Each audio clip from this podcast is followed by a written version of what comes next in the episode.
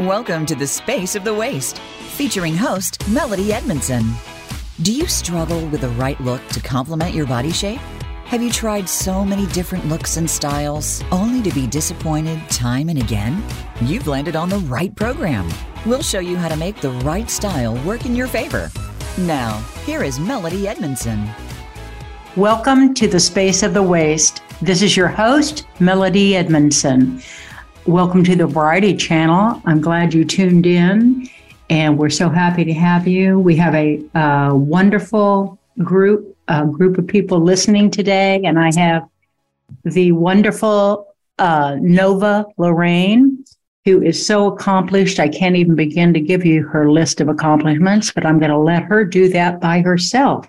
So, uh, Nova, uh, yes. welcome to the Space of the Waist. Tell us a little bit about how you got so into all of this and looks like you were born in Jamaica and raised in Connecticut and one of five and now you're a fashion maven and an high tech not uh, a high tech metaverse producer. So i'd like to have you talk about all the, and you even have NFTs and everything else. So I want you to start talking about that. A lot of that when it gets into the metaverse, I am not well versed on, and that's why you're on the show.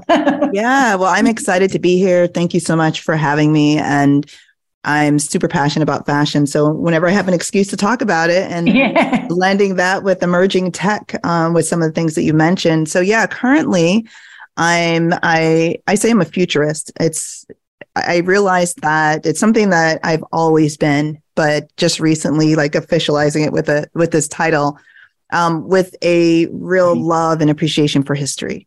And what I what I enjoy doing is taking what we've learned from the past and looking out to the future and figuring out how do you bring what you've learned with what's coming to create the best present day experience for everyone. Yes, I love and that. thank you. And so that's what I do. And I assist founders and brands as an advisor, as a strategist.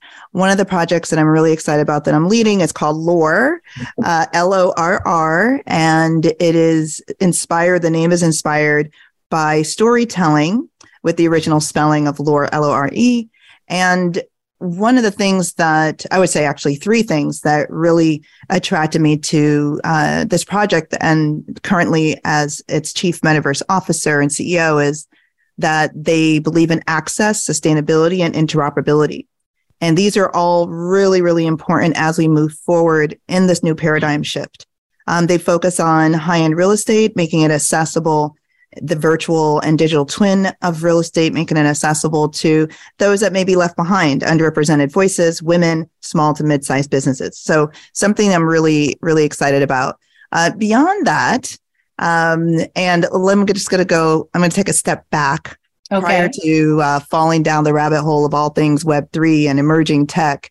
Once upon a time, I was pursuing my PhD in clinical psychology. And yes, I'm one of six, actually. I'm um, number four. I'm thinking, wow, yeah, I guess I'm number four out of six. I'm um, glad they didn't stop.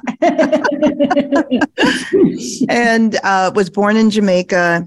Um, the Caribbean and island uh, roots run very strong through my my veins. I'm very much a water girl, ocean girl, oh, wow. ocean lover, uh, na- nature lover. But anyway, yeah, I'm one of six, and being an immigrant here and having my parents immigrate here, the the journey that I took from psychology to fashion was really unique because you know as a Caribbean starting off and being the first generation to go to college in this country, education is obviously a very big deal and a way forward for us as immigrants. And so I always took my education very seriously and was very excited when I got into this PhD program, full scholarship. I had a teaching position and shortly after starting the program, very excited about my courses, the research I was doing, the clients I had slash patients I had.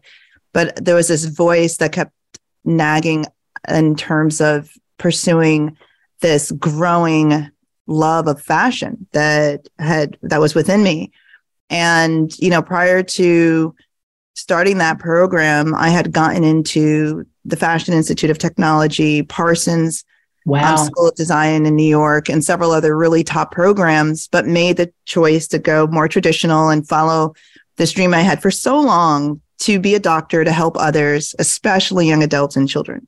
So that was the journey I was on, and I accomplished the goal. I'm in. I'm in this doctorate program, but then you know there is something called the most of us you know we don't always listen to it our intuition our inner voice yeah where we have the sense of knowing and it was really a uh, leap of faith for me to take such a drastic pivot from this academic and health field to pursue my you know this overwhelming desire to help people through my love of fashion sure. and so I, I finished up early with my master's moved to new york went on to the fashion institute of technology because i really was interested in the business side of things the technical knowledge i felt you know i had the creative aspect within me parsons at the time was very art focused which they have an incredible program but I knew nothing about fashion and I really wanted to get into the weeds of production and textiles and the business and merchandising side. So FIT was the choice. And so after graduating from FIT, my first employment opportunities actually led me into interior design and that led me into commercial real estate. Um, and eventually I landed back in New York to launch my namesake collection called Nova Lorraine and that awarded me the best haute couture designer of the year uh, award in New York City um, at the time, and then went on to be recognized as a rising star by the Fashion Group International two years in a row. Went on to have my designs featured on The View um, in films, um, one by Robert Altman, getting featured in Italian Vogue, Essence magazine. I mean, it was an incredible ride. Wow. I will also say that when I launched my fashion company, I also was the mom of two young little babies. Um, oh my gosh, was... I never would have known that. You look 20. oh my God. I'm going to claim that. I'm going to hold on to that. oh my gosh, I never would have thought of that. and um, so it was challenging being uh, a mother, an entrepreneur. Oh, God. being in New York. You know, I was still very, very new to New York. I didn't have, I didn't have deep roots and contacts in the fashion industry like a lot of my classmates did or I was brand spanking new. I had a dream, I had my business plan and and that's all I thought I needed. And big and, kahunas. you know, ignorance is bliss. Um, that journey was incredible, but it brought the the same highs it brought, it also brought equal lows. And, you know, I had this aha moment of how I could answer this call to help others through my journey as a designer. And that's when yeah. Raine Magazine came to me. And I wanted to put a platform in the market that didn't exist that I wish I had on my early years and, you know, uh, still very much appreciate. And so Raine is to this day still the platform to feature the rising, the future of fashion, culture, and technology. And this is our 15th year, and its wow. mission is to inspire, empower, and educate the creative entrepreneur I feel that those of us that are creative, very much an artist, but want to drive a product or mission from a visionary standpoint to impact a community is a very unique space to be in.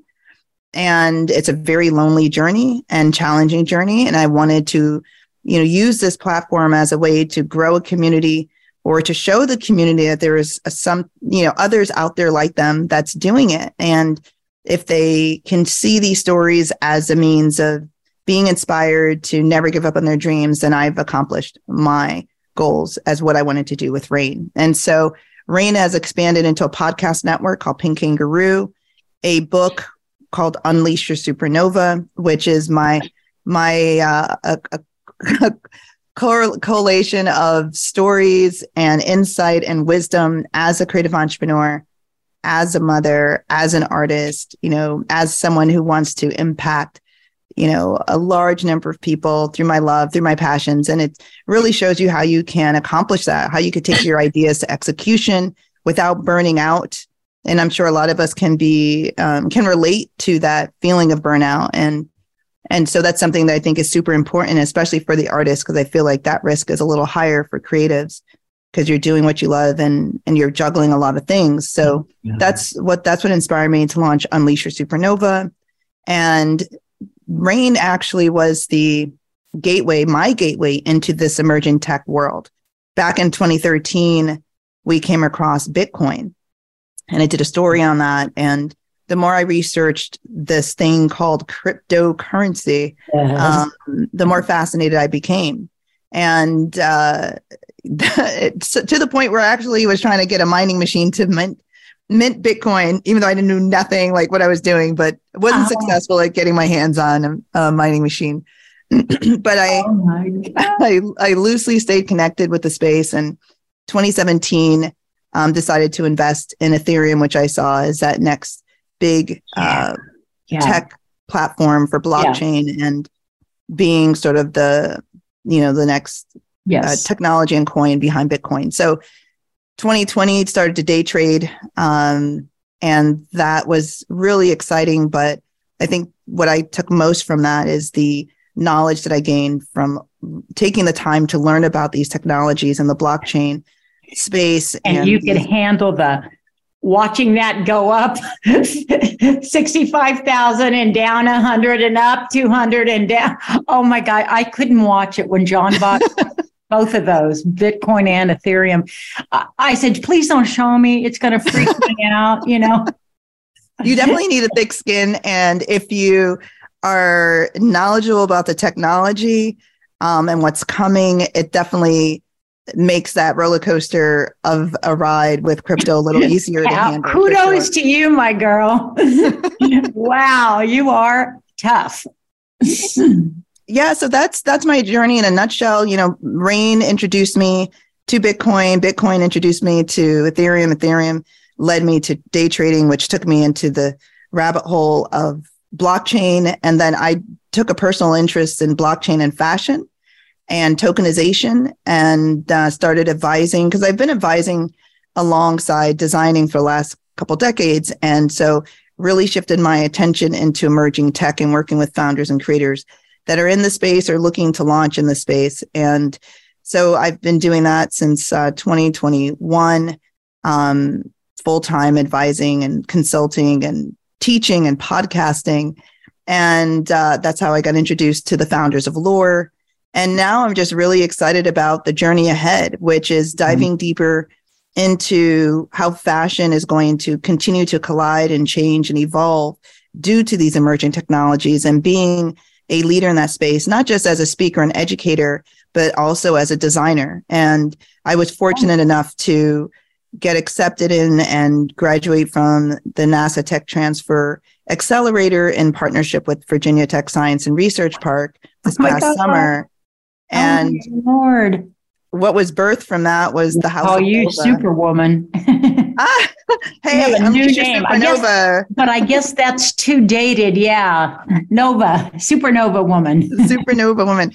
Um, yeah. So that's, that's what I'm doing now. I'm, I'm bringing together data, AI, AR, and fashion. Specifically, my interest is couture. The fine art of fashion is what I call it and taking that into the future and allowing more access, you know, to this medium uh, to a wider wider audience and being able to, you know, be a leader as it relates to reducing waste and inspiring, you know, mm-hmm. higher quality garment production, um, garments that really help us express ourselves, maybe digitally or physically, and fit. You know, on demand production, bespoke collections, you know, body scanners, sort of moved away from. Yeah body scanners and being able to get something that fits everybody. That's been my whole premise of my show is the fit. But that's a tiny niche in all the things that you do. So I'm going to segue back to you because uh, I want the show to be about you. Tell, um, I didn't mean to interrupt you, but if um, my listeners, many of them, don't really understand what the metaverse is. And building your avatar and building your worlds and you know i see out there you know gucci worlds louis vuitton worlds tommy hilfiger worlds. And and then people are building their own worlds within worlds. So can you explain that a little bit? I mean you know not so technically but as as a user um, of the internet, if someone wants to start um, dipping their hand into the metaverse and seeing what they can create, how do you suggest that my listeners do that? Yeah, I love that question. I'll just uh, start with my iteration of what the metaverse is. Um, there's a lot of definitions out there. Uh, of course, back in the fall of 2021, Facebook announced their brand uh, change, brand name change to Meta and what they're doing in the metaverse. And as you mentioned, we have really big fashion companies that have also taken that leap into this space of um, Web3. Yeah. So the metaverse, I would say, in terms of where we are now, it's a way to experience things in three dimensional in a, in a three dimensional environment. And right now, when we go online, we are interacting in a two dimensional environment. We're looking at images and text and we're scrolling and we're clicking. And what the metaverse experiences are providing is for us to either in a first person view without an avatar or with a digital representation of ourselves or our alter egos to walk into these three dimensional rooms and or environments or spaces and to either engage socially, purchase items, or be educated through uh, courses or workshops or conferences.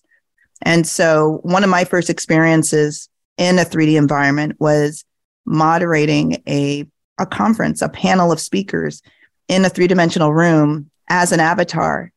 And myself and the speakers were on stage looking at an audience of avatars. And I had to use my keyboard to navigate. I didn't need a headset. And that's another misunderstanding. You do not need a, a headset okay. um, to experience these 3D environments. Some you do. Um, you will have enhanced features, for example, in a in a Microsoft environment called Alt Space with a headset. Of course, Horizons with with uh, Facebook. What was the other one before Horizon? AltSpace. Alt space. Alt space, okay. You can experience their environments without a headset, but there are advanced features and a unique, a more unique experience with a headset. Um, Horizons, you do need a headset, but a lot of the new builds and metaverse worlds right now are being launched as browser based environments where you're just clicking through the .com or the .io uh, to enter into those environments on your computer and with some you choose your, which reality you want to go into absolutely absolutely. So if you wanted to um, go into sandbox which is a pixelated world similar to minecraft you would go onto their website and you would choose the experience you want and you don't need a headset. If you want to experience decentraland which is a decentralized world which is not owned by one entity such as a horizons like that's owned by meta slash facebook um, you can also experience Decentraland without a headset. And there are many others, mm-hmm. um, smaller, mm-hmm. privately owned metaverse worlds. So that's where we are right now. It's this 3D experience mm-hmm. of environments and spaces. Is it more for social interaction or is it more for business or pleasure or? Well, the gaming space really led. Yeah. Yeah. I'm sorry to me cut you off. I was like, the gaming space really led the way yeah. with the interest in the in met, in metaverse experiences. And if you've ever played Fortnite, if you ever played Minecraft, if you were one of the early adopters of Second Life, these are versions of metaverse worlds. yeah, um, my nephews, not me. Roblox is another very popular gaming environment. Gucci Garden uh, did a project with Roblox a lot of um, the designer brands. And then you'll find some in Decentraland and Sandbox as well. Uh, Snoop Dogg has a mansion in Sandbox, which drove a lot of attention um, to that world and that space to create value for people to build around that uh, mm-hmm. experience. But where I see the metaverse going, it's going to in, in, continue to include other emerging technologies such as blockchain. You do not need blockchain to experience the metaverse. You do not need NFTs um, or engage with NFTs within the metaverse environment, but you will start seeing these experiences incorporated more and more in these 3D environments. You're also going to see the transformation of websites going from 2D to 3D. So you're going to have your corporate quote metaverse. You're going to have personal metaverse spaces. Um, I also see the word metaverse eventually fading into the background, just like we stopped saying information highway in the World Wide Web, right? Yeah. And no one says www anymore. You know, right. when they're talking about their website, when they're referencing their online store, they don't say go to my online store. They, they just say go to gap.com or whatever yeah. their store is.com. And so I, you know, these terms that we're using now is a way for us to identify the technologies and the features and experiences but as more individuals adopt it and use it, they're going to fade in the background. NFTs are mm-hmm. not going to be at the forefront. It may just be referred to as your digital wardrobe or digital art piece or digital asset, if it's mm-hmm. land or virtual land or virtual dress or, you know, so the semantics, I think, is one of the issues where you're going to see challenges for people um, coming into the space. As you said, well, how do I even get in? If you don't know the names of the worlds, you're not going to know how to experience a world. So even just simply going online and what are some metaverse worlds on fashion, around fashion, or around um, gaming, or around NFTs, and there's so many, you know, spaces now that are being developed and launched and going into one that that aligns with your particular interest and experiencing it for yourself and seeing what you like and what you don't like. That we're so so early. The tech is still a little clunky. The user interface, depending on which world you're in, is still a little um, hard to navigate. But it's only going to get better. I you know I say we're day one of ten thousand um, in this in this journey of Web three and and metaverse environments. But that I would say just doing a quick search online to see what worlds appeal to you and just go in them and test them and experience them. Well, I had, uh, I'm sure you've heard of these Bigthinx. I had them on the show. They do all kinds of, you know, 3D and they make merchandise. They keep their data on what they sell with their scanner. And they recently merged my technique of body length uh, with, I mean, waist length, the space of the waist, into their uh, measurement scheme that they have for scanning. Then I spoke to, we had 3D Look on here, mm-hmm. and Tracy Greenan, who Greenan, yep. who is a designer of uh, 18, 14, 18, 25, and carat gold jewelry. And uh, I think you would love all the people in those companies because they are just maybe not quite as excited as you are, but they are very, very, very excited about what they are doing. Also, Tracy definitely is right on your wavelength. Oh and, yeah, I'm, Tracy yeah. and I know each other. Oh, goody, well. goody, and yeah, and I'm familiar with 3D looks as well. Oh yay, yay, yay! I'm sure you do. And Shivy at Bigthinx and all of their stuff, you would adore him as well. And Elizabetta, uh, who Borgi, who used to uh, do all of his advertising and and marketing for him until he, you know, really got off and sailing.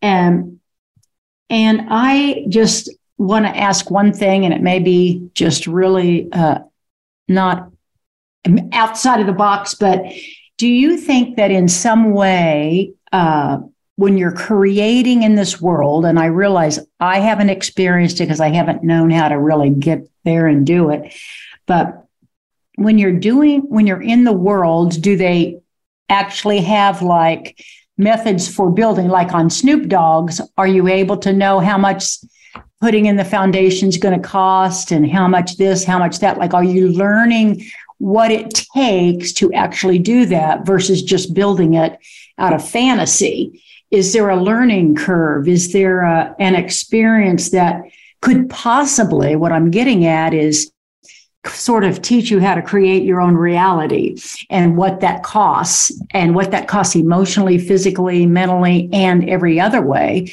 just as part of a spiritual tool. You know what I mean? That's what I've taken from this metaverse being older and being someone who doesn't get it and didn't game was my masseuse always did the garden one and the uh, house where she built her garden and put anything in her garden she wanted and built her house. I don't know what the name of that was, but she was so into it because it was just like an escape for her just to do that, you know, because she was taking care of her brother who was ill. And it was just the most wonderful escape for her. And I thought, you know, that's really good. They have that. But then I started thinking, well, actually, it could go another step up where you actually learn stuff about what all of that involves. And in terms of finance and who you need to contact you know like when do you need an architect? When do you need an you know the difference between architecture and designer and builder and contractor and all these different things. And if you're building cars ditto i mean i don't know maybe that ruins it because it brings it down into too much of a reality that they the old 3d reality the old regular reality and they don't as people are trying to get away from that i don't know uh, that's what I want your expertise. Yeah, on. no, that's an excellent. First of all, the the idea of using the metaverse more for spiritual for spiritual growth and well-being, I think is powerful. And there is a community that I'm a part of that is very much an advocate for a more mindful metaverse. So I love the example that you shared with your colleague on the gardening um, side of things, and and we have things like soundscapes that are that are being built and experiences like that um, there are. Me- I have that. Actually, my husband has Soundscape. Yeah, there's like meditation rooms and yeah. things like that that you can create. Solfeggio frequencies. And- yes, the solfeggio frequencies. Absolutely. So we are seeing some of that. We are seeing conversations around mental health and well being. Um, I would say, is there, to your question, is there a world that's going to allow you to pick your materials, create the costing around that, and then take that to the next step, find the architect within that world, and then start building. Not to my knowledge, I can't say it doesn't exist because I don't know about it, but I it's it's something that I haven't come across or heard of just yet. Um, where I've seen the experiences fall is that gaming experience where you're choosing to be a character of some sort and you're choosing a blank slate to build on. Then you have those worlds where you're able to purchase a home or piece of land and then add to the interior experience and or build on that land with the help of the developers of that world. Okay. And there and then you have more of like a flat fee cost. If you're a business, you can also work with a team of developers, purchase land in bigger worlds, which may be more costly, and but it's not real money, is it? It's not. You don't have to use your own money, do you? Oh I mean, oh, yeah, real money. Oh, very real money. Oh yeah. I mean, virtual lands are running between six thousand and a hundred thousand dollars. Wow! And so you actually places. buy all of this for online in your world. Yes, that's so where the money comes in. Absolutely. When you're in a game like Roblox, you're. Well, buying. my husband told me that the biggest thing was buying land, and I thought he just didn't know. It's a big thing. It's only going to get bigger. Well, now I'm hearing bigger. it from Nova Lorraine. I know it's right. yes, yes, virtual land. It's really um, when you think about gaming and skins in these games, where you could purchase to upgrade skills or you know wear a different armor or what have you. Similarly, you're doing that as a way of self-expression in games such as Roblox, for example. Yeah. Um, that just happened to be part of that emerging tech world, where Fortnite is not on the blockchain. You're not selling NFTs within Fortnite. Um, but it is a metaverse space. It is a 3D environment that you can experience like a Minecraft. You go in, blank slate, or you pick an environment that you're engaging in um, for that escapism, for that fantasy, or for creativity. And as a business, you can find a world or a partner or a, a service provider that's going to find you a world that's suitable for your product or service um, connect you to the builders in that world, give you that pricing of the project, and now you can have you know your workshops in that in there, or your corporate headquarters from a virtual standpoint, or your training academy, um, your retail store now you know in a 3D environment where your users, your followers, your customers right now can experience your brand, your story in this more immersive way. And Secondly, you can attract a whole new customer base that is gravitating towards more immersive experiences. So again, I stress that we are really, really early. However, the technology is advancing quickly. The the word of mouth in terms of knowledge is increasing. Um, and then there are more founders and and entities that are bringing the education forward and that's something i'm really passionate about is yeah yeah you can't have access if you don't know what it is how it works how to get in who yeah. to go with and that's and so, an age curve too and an interest and background curve because kids are growing up with it let's say 12 year olds and up but if you're already past 50 and it hasn't been part of your upbringing or past 60 then you have there's a different learning curve. Do you know what I mean? Like yeah. my nieces and nephews can do just crazy things on there already, and they're not, some of them are eight and 10 and, you know, younger. So I'm, what, what size is this market right now? Like, what's the revenue for the metaverse? If you, do you know what it is? Is it nine? Yeah, I would say on the conservative end, you're looking at 1.3 trillion in terms of a market size by 2030 and on the um, higher end 13 trillion and so we're most already there? Is it already there? Or that's what they yeah. okay. well this is for 2030 we're looking at on the low end 1.3 and on the high end higher end 13 trillion. And when you're oh. looking at most market sizes you're still in the billions. So for the metaverse to you know be projected to have that level of growth tells you that it's real, it's here, it's not going anywhere, it's only con- going to continue to grow, what, grow. What do you think it is right now? About 9 billion or no, not that much? Um I know I'm just thinking in terms of I know the real estate sales, I believe, around like half a million. Okay. Um, for last year. Um,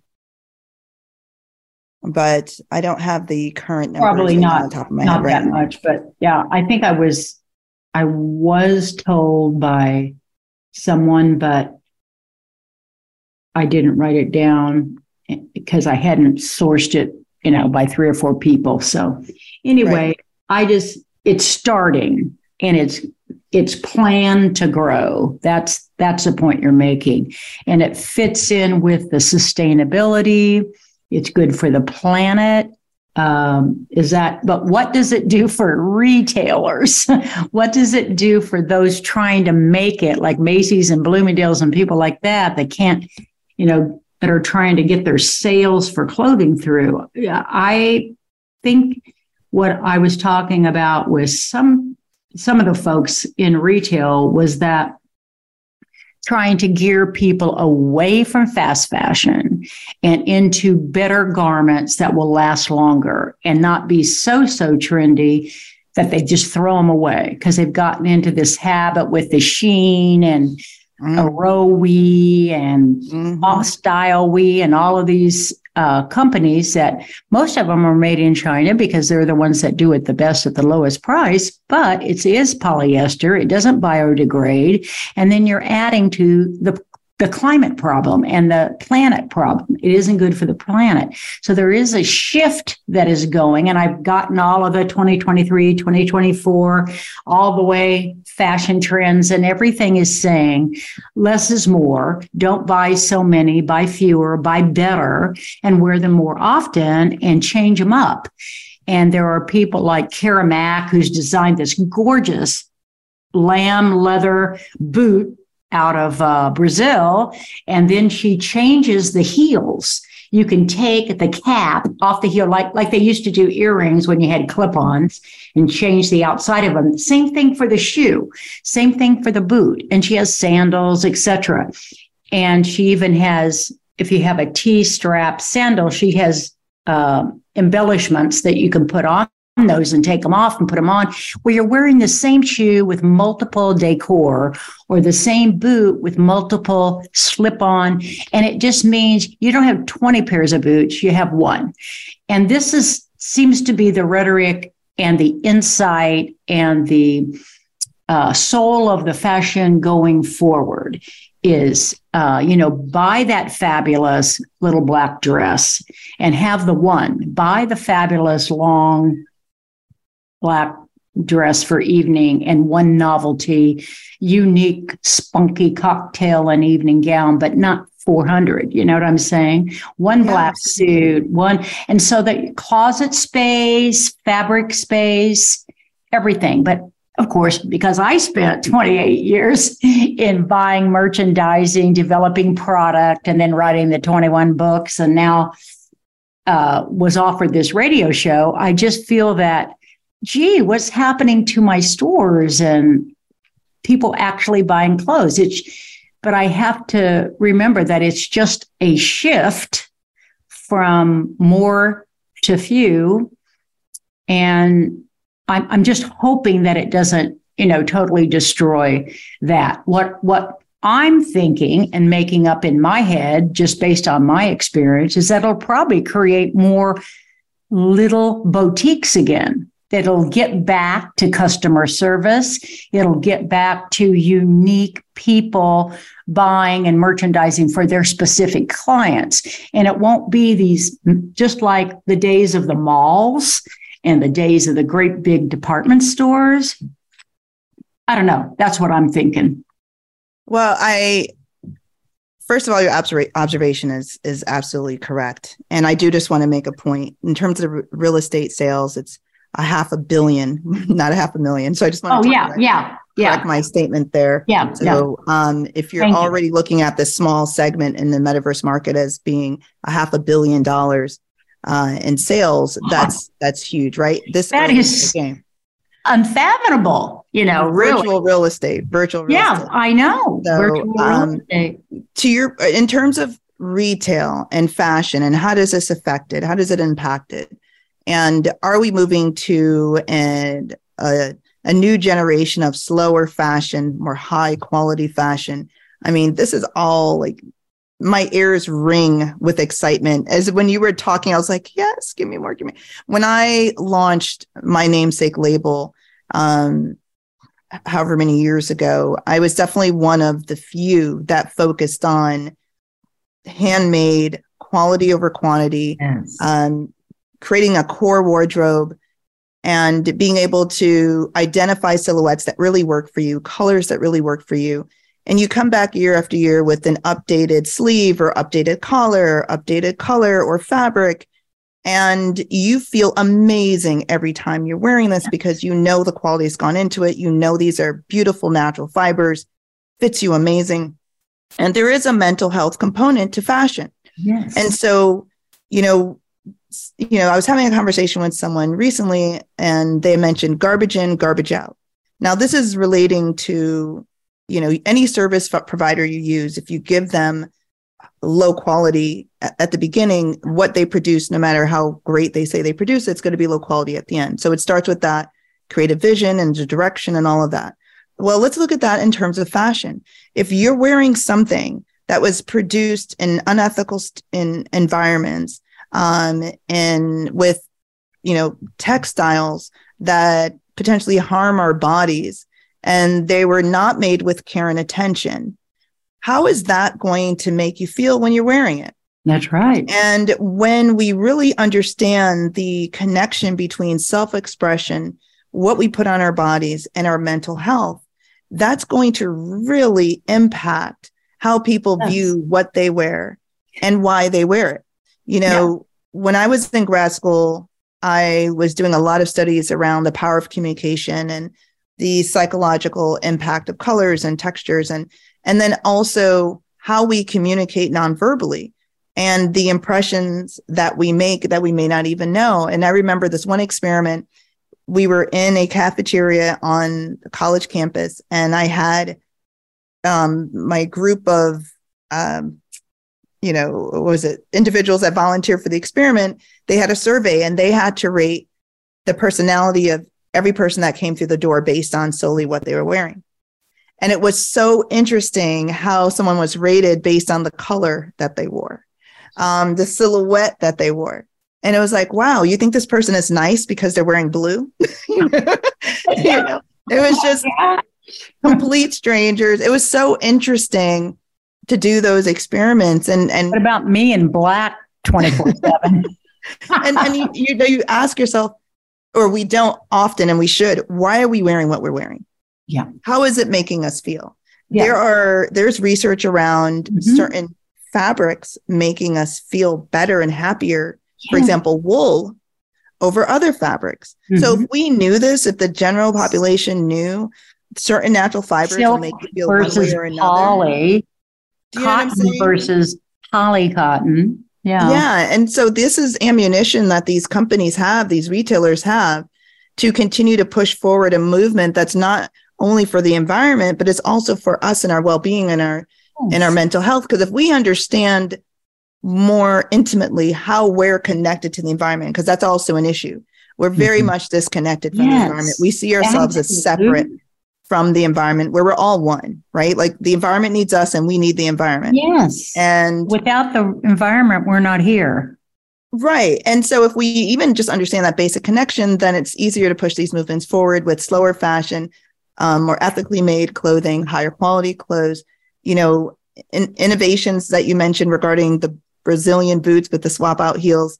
And then where the Kara metaverse Mac. in, Just so you know the name, it's Kara Mac with a K. Kara, Kara Mac. Mac, awesome. Kara is You would love her too. Hey, It sounds like she's it. in Connecticut. She's oh, near Oh, you. that's where I'm from. You'll have to check her. You would adore her. Oh, I love it. She's And- also tall and skinny. and I feel where the metaverse comes in, it allows these retailers to create a digital environment where they can test these new styles. They can better understand the needs of their customers, you know, through these more immersive experiences. They can expand their stories. They can even educate their customers more easily, more inexpensively on the benefits of slower fashion, um, more quality made goods. And why, why should the customer pay more? for this? What benefit is it to them? So these 3D immersive environments, we Mhm. know have a greater impact than 2D environments. And if we use that with positive intention, if we say, hey, we're going to be able to drive this point home more strongly if we do it in an immersive environment, such as a metaverse environment versus a 2D environment where you're just looking at pictures and scrolling and clicking. Let's bring these positive messages into these immersive environments so we can increase the more quality, sustainable fashion that's going to only benefit us from a mental health and well-being Yeah. standpoint. So that's where I feel retailers can really take advantage of the space of the metaverse is look for a trusted partner that can create their story, that can create, you know, a fantasy version of their store or an extension of an experience for their brand or a digital twin of their existing offices or storefronts and bring the consumer in and add value and, and educate them along the way where they are supporting this movement and or mm-hmm. being aware of this movement if they alongside you. if they can't understand the earth human relationship perhaps perhaps they could understand that the person the many persons that are sewing those clothing in china for americans so that americans can buy something under $20 or under $40 and most things I found out from my granddaughter that she bought Shein for $10, $10, all kinds of things. But the cost is there is a man that has to produce 15 garments for a dollar. There is a woman that has to produce, you know, eight to 15 garments for a dollar and they don't stop. They don't get to eat. They can barely go to the bathroom. They'll lose their machine. They'll get fired. They have so many to produce. And look at the look at all that's going in to somebody in America with a home and they're not living with 40 people in one apartment. You know, like I tried to explain this to every young person I see or every person that I get to know that, you know, I can tell when I look at someone, you know, what fabric they're wearing and, you know, probably where they got it. Because, you know, this is my business. So, you know, I can't help it. But to realize when they go and buy that, you know, and, and I know those people making the clothes, they want to get that dollar. But if it, there were laws that insisted they have breaks, have lunch, get to drink their water, have bathroom breaks, and they don't have to make so many per hour that the yeah, the price might go up. Well, so what? Don't buy so many of them. I mean, we've got to get rid of this fast fashion, and it just grows and grows and grows. I mean, you look at Shein; it's going to be nine hundred trillion, you know, and it's it, it's not planning to go down. I want it to go down. Everybody wants it to go down, not just because all of the American retailers are losing out to them. Even Target and Walmart have lost their sales to Shein and people like that. Style We, Style We, all of those, Bo, Bobu, and a million others. I can't even pronounce because that's not my choice of buying. But I'm telling you, even when I didn't have any money and was 20 years old in the fashion industry, I bought as expensive as, as I could. And no, I didn't get to buy too many, but it's my grandmother taught me a certain way. And my boss at my first company in Kansas City, Bernard Zindler at Swanson's on the Plaza, which was a really, really carriage trade kind of business back then. And he always taught me put the money in the jacket because it's takes the most talent and time to produce. It is true, true, true tailoring. So put the money in the jacket. You can buy a little bit less expensive bottoms and shoes until you have the money. Then put the money in the shoes because they're supporting your feet. Then put the money into the rest. The, then the blouse because it's next to your body you know, and then the skirts and the pants. But eventually, before long, you're buying, like I say, better, better clothing and fewer of them. And of course, as you age, you still have those clothes. So it's no longer a closet that has a few things hanging. You know, right, as I right. sit here, I have a huge closet, but I'm just saying we, if people can think when they go to buy it, who they're hurting also. Mm. I think it would help them not do it.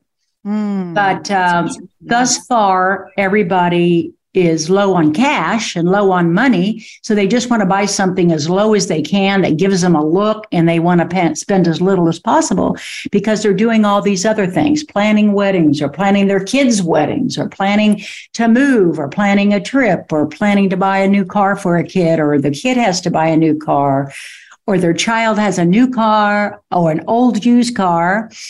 Not so many of them do that, like back in my day, but uh, they have a car, they have an apartment, and they're paying all this money out, and they don't have that much disposable income for clothing. But I still try. I still try to say, think about that. Think think your choice through why is that only $10 or why is that beautiful gown only 40 bucks? Why are you getting that great big circle maxi skirt for 20 bucks? There's there's a catch. You don't get anything for nothing. Someone's paying for it. And to mm. think think about who that is. And that, that that's all i'm going to say. And back to i hope everybody does trade up you know for 2023 and part of that is the metaverse. Part of it is getting back into your metaverse and experiencing a lot of variety and all of that and 20 changes a day and whatnot. You can do that on the metaverse.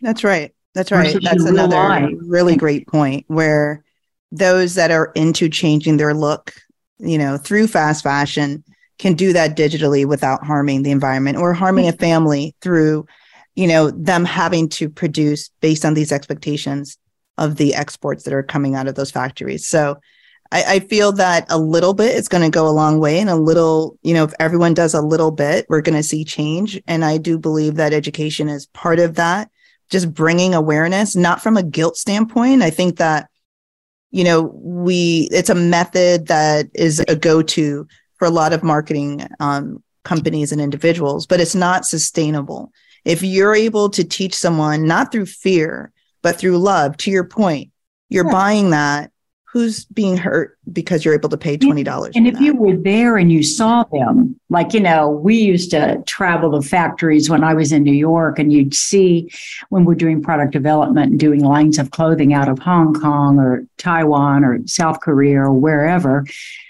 and japan at a little bit higher end the same with south korea silks but you you see everyone working in there you know what i mean and yeah. you see them and at many times the exact same silk quality that I was buying for my promotional lines, say, because I was in better uh, bridge designer, uh, because uh, I didn't do collections overseas for designer. You just bought the designer. Yep. And the better, we would go take the designer, take it to Hong Kong, knock it off, so to say. They had a beautiful silk blouse made a certain way, 14 stitches to the inch. You know, what was the momme? What was the price per yard? Get the blouse exactly like the one you had, and then you can land it, you know, maybe for $20 and retail it for 250 after everything is done, after you put it on sale, you're still making Keystone. Whereas you go see that exact same quality, the exact same blouse 14 stitches to the inch, the very same silk. It has a label on it, a designer label on it.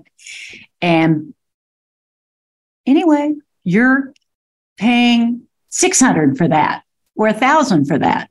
And sometimes it isn't a better quality.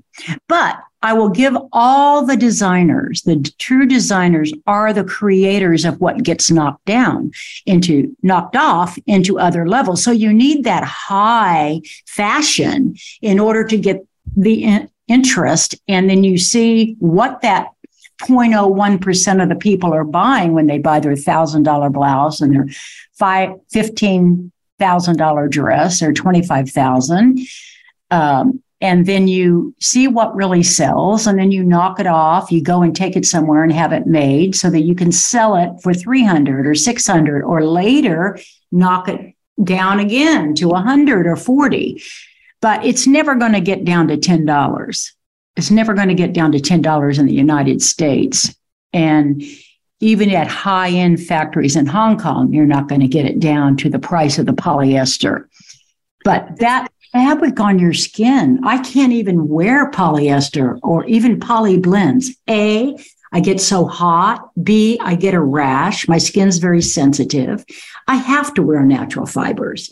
And unfortunately, if anybody gives me something and it's a polyester, I don't keep it because I can't wear it. And I don't have room in my closet now that I'm older. And all those little bits of clothes have become a huge closet because yeah. I bought pretty timeless. I yeah, they're timeless. And um, yeah, my mom will pull out things from 20, 30 years ago and it still looks, you know, just and then she will she will adjust some things. She'll take it to the seamstress exactly. or tailor, she'll cut Me it, too. she'll cinch it, she'll whatever, but it's so well made. And yes. it's sad that we as a collective, as a community, have been okay with lessening the quality of anything and everything that we use because it just says it reflects back on us you know? Um, if you purchase something and you use it two or three times may it be your sweater or your wash machine when it breaks or when it unravels how does that make you feel? It doesn't feel good. Mm-hmm. and in the long run you spend more money anyway. And so it's it's a big game and we just need to wake up to it. One of the things that came to me to share as you were speaking with the independent designers sort of inspiring this who this spiral effect of um, how to take this original design and make it more accessible yeah. is that with emerging technology such as blockchain, such as 3D immersive environments that we're now calling metaverse, such as um, ownership of digital assets, you know, thanks to smart contracts such as um, that are created with NFTs, that these independent fashion designers have the ability to reach a new community, to reach a customer base with a lot less overhead. They can test samples, they can test product, they can get these designs out there in front of individuals and maybe create licensing deals with the bigger companies. Um, you know, partner and collaborate with these tech companies to get their products out there to a bigger audience without hurting the environment. Because right. typically the younger, when I say younger in terms of how long they've been around in the industry, um, you could be 60 and just starting your business. Yeah. That young company, that independent designer is typically producing more sustainably. And so if we give the opportunity to more independent designers, to more, you know, small and mid-sized businesses by making these technologies accessible to them, may it be through Lorr, you know, this hyper realistic metaverse world with retail um, opportunities or through digital assets, you know, companies that providing opportunities like 3D looks, taking your digital wares and making it you know 3D or through companies such as DressX or Fabricant that's within that digital only space and helping you know create these uh, opportunities of expression that way and partnering with independent designers to bring those designs to life to a bigger audience these are all ways that we can do a little to yeah. create a bigger impact not just for the end consumer but also for the environment and also for the artist and, and the creator you yeah. know again going back to mm-hmm. our um, earlier conversation around connecting the dots between ourselves and the environment and really understanding that it starts with us me i. And the more you value yourself the more you're going to demand from your environment. You're going to want a healthier environment. You're going to want to wear you know higher quality clothes. You're going to want to eat higher quality foods and then it's the consumer that can create this demand to force the manufacturers That's to right. force the product That's creators. Right. If you're not selling it, you're not going to get to keep doing it. You know, 100%. you've got to be have it's got to have the revenue. Well, unfortunately, our time is out, and we're going to have to sign off. But uh, what would you like to close with? We've got maybe a minute. yeah, well, first, I just want to say thank you. I love the passion and interest uh, that you have in the fashion space and the interest you have in emerging tech as well. Um, so it's always nice and refreshing to talk to someone in fashion, especially with the years of expertise and knowledge you have. So thank you for the opportunity to be thank here with you, Thank you. Nova. You are really a game changer. You're a great revolutionist, and we're just happy to have you out there and I'm glad you're buddies with all these other people because you're such a force together, you know, I more force together than alone. And 100%. you are amazing. You are amazing. Now I've told my boss all about you and I hope you'll have a conversation with her because we need you on the air. I know you have podcasts, but I don't care. Voice America needs you. I yes. just want to say thank you so much, Nova. And thank I gotta sign off now because we're out of time.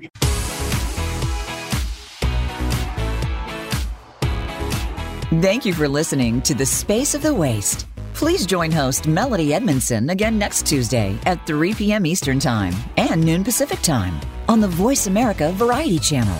We'll see you next time.